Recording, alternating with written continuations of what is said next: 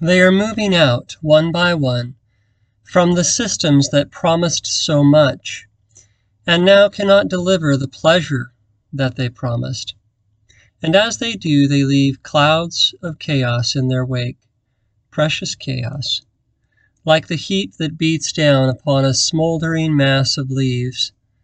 I always loved the fall, so silent, so pure, so, rem- so reminiscent of a thing I couldn't place, except in the memory of other cool and dying days, and in the precious recollection of childhood feasts of love of family, and of all that exists when work is put away, and we remember what we were working for.